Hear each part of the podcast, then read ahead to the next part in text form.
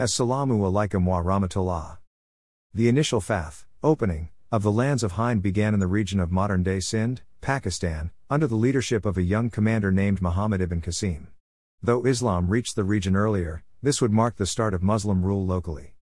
Muhammad ibn Qasim was born in the city of Taif, close to Makkah, into the famous tribe of Banu Thaqif.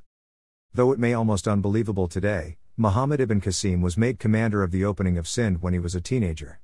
He then served as governor of this province, one of the wealthiest regions among all the Muslim lands, for at least four years. According to most historians, he passed away at a young age, likely while still a teenager. Even at the most superficial level, the story of Muhammad ibn Qasim is astonishing. Such a story would be utterly impossible today. If we are to understand this story, which is also the story of how the lands that are now Pakistan were first opened for Islam, we must study these events in their proper context. We must view these events through the lens of devotional history. This was the time of the Tabi'in, and these were people who were powerfully motivated by faith.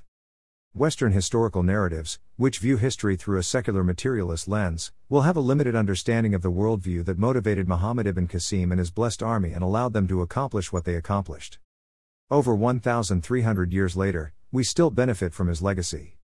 The upcoming Muslim Legacy course The Story of Muslim India 101 will look at the history of Muslim civilizations in the Indian subcontinent before the founding of the great Mughal Empire. The story of Muhammad ibn Qasim, his campaigns in Sindh, and his legacy will be covered in Class 4. This class is also the first course of the Muslim Legacy Islamic History Certificate Program. If you'd like to join the class for credit, select the certificate track when you sign up for the course. You can learn more and sign up here https colon slash slash muslimlegacy.com slash muslimindia 101 may allah help us to better understand the legacy of the great ones who have preceded us. Salams. Muhammad adnan sator. Muslim legacy